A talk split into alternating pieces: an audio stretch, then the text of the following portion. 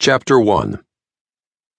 The killer and I sat together in the back seat of the late-model Range Rover, our shoulders just touching. Wesley Currum, early 20s, in jeans and a faded Beer Me sweatshirt, shifted uneasily next to me, rubbing his cuffed hands between his knees.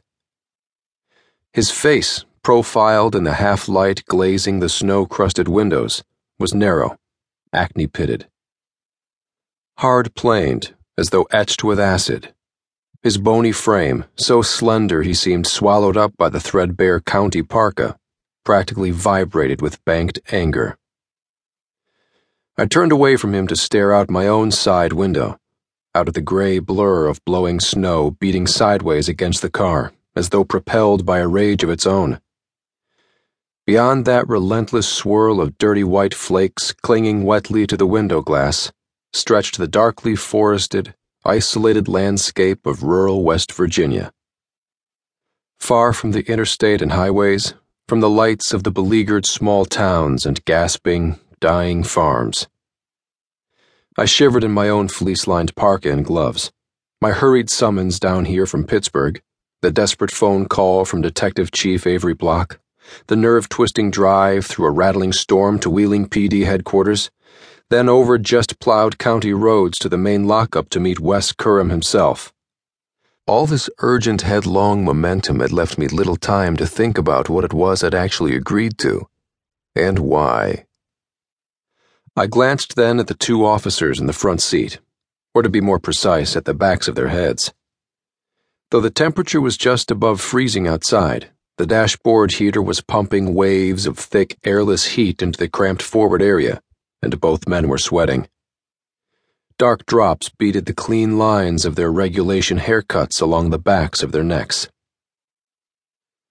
The older of the two, in the passenger seat, was Chief Avery Block, far past middle-aged, balding, thick-waisted, furiously chewing his ever-present nicotine gum. When he spoke, which was rarely, it was more like a grunt.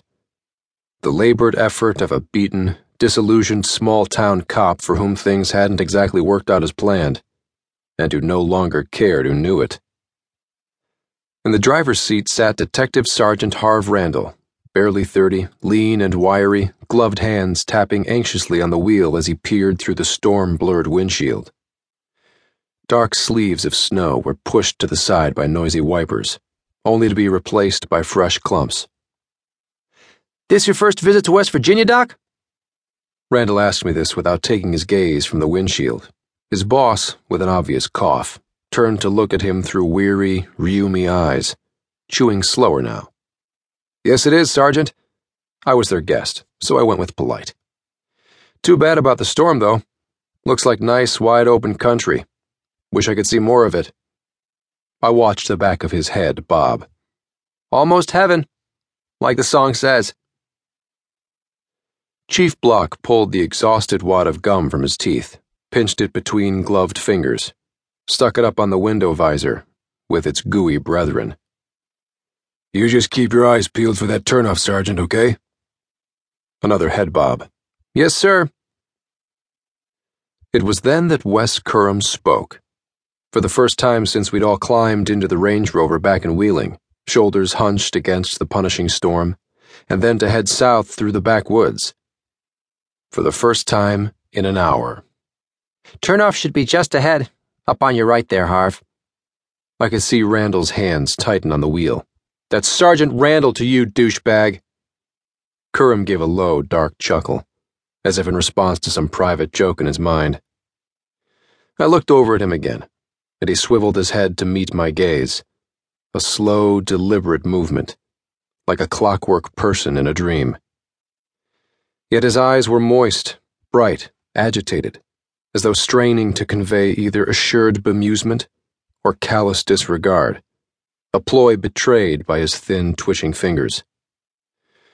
Of course, I knew this could just be my own mind, telling stories, a product of the numbing cold, the snow, the wind-whipped moonscape outside, of the strange, sad journey we were on. I'd no sooner had that thought than